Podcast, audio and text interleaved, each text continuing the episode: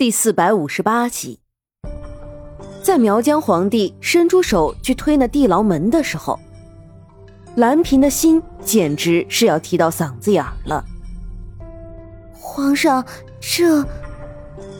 蓝嫔试图做最后的挣扎，只是苗疆皇帝根本就不会听从他的劝阻，依旧维持着开门的姿势没有变。但是在蓝嫔的喊声下，苗疆皇帝已经把门打开了。晚安！一声洪亮的婴儿啼哭声响了起来。蓝嫔在听到这个声音的时候，整个身子一软，他知道这已经是完了，他算是彻底的完蛋了。皇上，蓝嫔希冀的目光落在苗疆皇帝的身上。这里怎么会有孩子啼哭的声音？告诉朕，到底是为什么？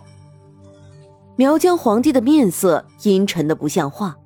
如果这些孩子都是蓝嫔的孩子，那苗疆皇帝几乎可以想象得到，自己头上已经是戴上了一顶绿油油的大帽子。皇上，您听臣妾解释。贱人！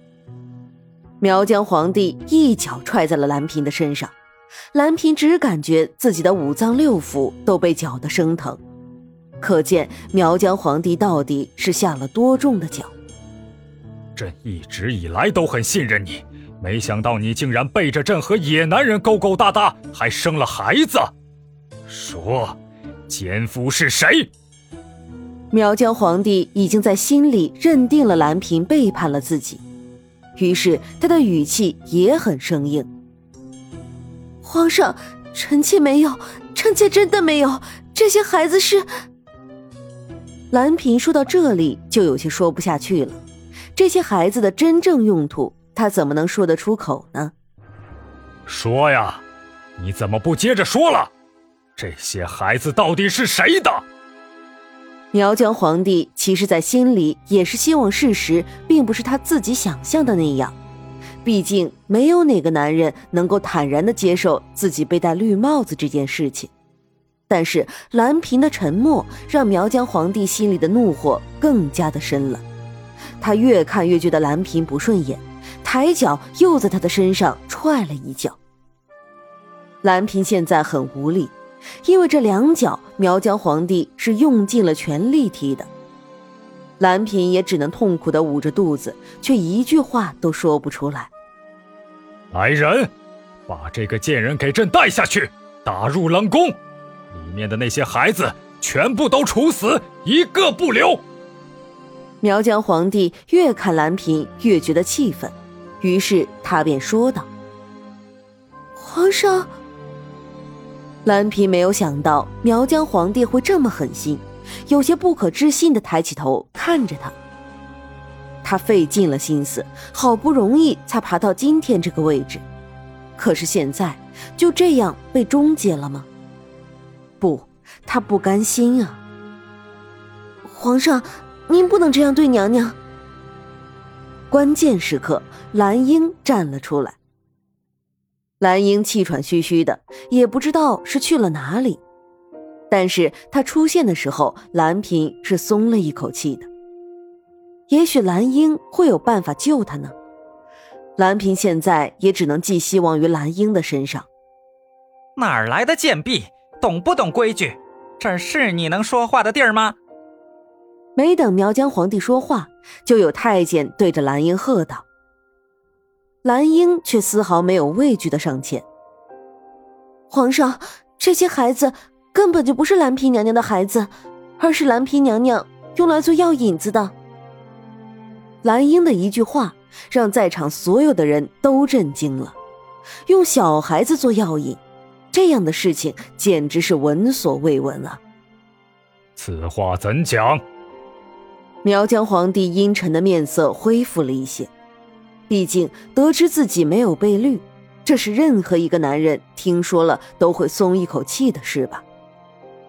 娘娘深知皇上喜好美人，一定不会在娘娘的身上浪费太多的时间，所以娘娘就找来了紫河车服用。这些孩子都是为了在合适的时候取出他们的心脏给娘娘服用的。蓝英说着话，根本就不敢抬头去看蓝萍，因为蓝萍现在已经恨不得撕了他了。这件事情已经足以说明蓝萍的狠辣程度，就算是不致命，也能让他在后宫再也无法立足了。蓝萍的心里是愤恨不平的。他没有想到蓝英会把所有的一切都说出来。你说的这一切，可属实？苗疆皇帝沉默了片刻，这才问道：“奴婢所言，句句属实。”蓝英咬了咬牙，故意的忽视了蓝萍那要杀人的目光。他知道这样对蓝萍的损害有多大。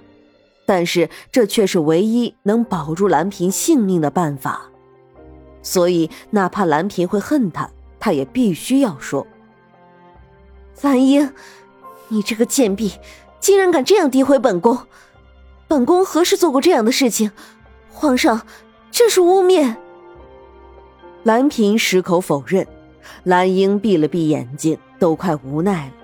他费尽了心思替蓝嫔开脱。结果他竟然还要拒绝。蓝嫔明明知道，自从暗示被发现的那一刻起，他就不可能逃脱责罚。既然这样，不如让这责罚变得轻一些，至少保住自己的一条命，难道不好吗？娘娘，您不用再挣扎了。事实如此，您再如何狡辩都是没有用的。蓝英只能直视着蓝嫔道。蓝嫔愣了片刻，似乎是想到了什么，最终他还是沉默了，没有再说话。他不是个蠢人，之前只是因为太过于心慌，现在想想，蓝英做这一切都是为了他好。事实果真就是如此吗？蓝嫔，朕一直以为你心地善良。没想到你竟然会做出这种恶毒的事情，实在是不配再做嫔妃。即日起，褫夺封号，逐出宫去，永远不能再入宫。苗疆皇帝说话并没有半分的留情，蓝嫔的身子一软，倒在地上，完全没有了意识。他实在是没有想到，因为苏月心，他彻底的失去了留在宫里的机会。他在宫里这么长时间的筹谋，全部都毁于一旦了。苏月心那个女人，到底为什么总是坏他的好事？蓝萍恨得牙痒痒，只是现在蓝萍还晕着。就算是恨苏月心，也只是在心里所想。而他不知道的是，苏月心此时就在明月宫里，只不过被蓝英转移到了其他的地方去了。蓝英只来得及转移苏月心一个人，而那些孩子却被苗疆皇帝给发现了。如果不是因为这样，恐怕今天蓝嫔的身上还要再多加一桩罪。当然，蓝英之所以转移了苏月心，也仅仅只是一个巧合罢了。现在的苏月心正被蓝英绑在一个狭小的空间里，他不知道自己这是在哪。但是他知道，这里绝对不是什么好地方。嗯嗯，苏月心不断的挣扎着，发出砰砰的声响。在外面守着的人自然是感觉到了异样，两个人对视一眼，一起走了进去。苏月心被蓝英绑在了蓝嫔的衣柜里，因为这衣柜里暗有玄机。苏月心之前晕着。自然也就没有被人发现。现在听到这衣柜里有动静，才有人走了过来。到底是谁在里面？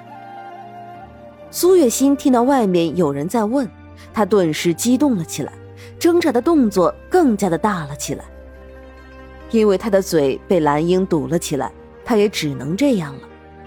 两个人的心里很是疑惑，于是他们走上前去，打开了柜子。苏月心这才能够得到解脱，他一下子就从柜子里面倒了出来，两个人吓了一跳，终于还是在看到苏月心是个女人的时候放下了心来，两个人上前一步把苏月心扶了起来。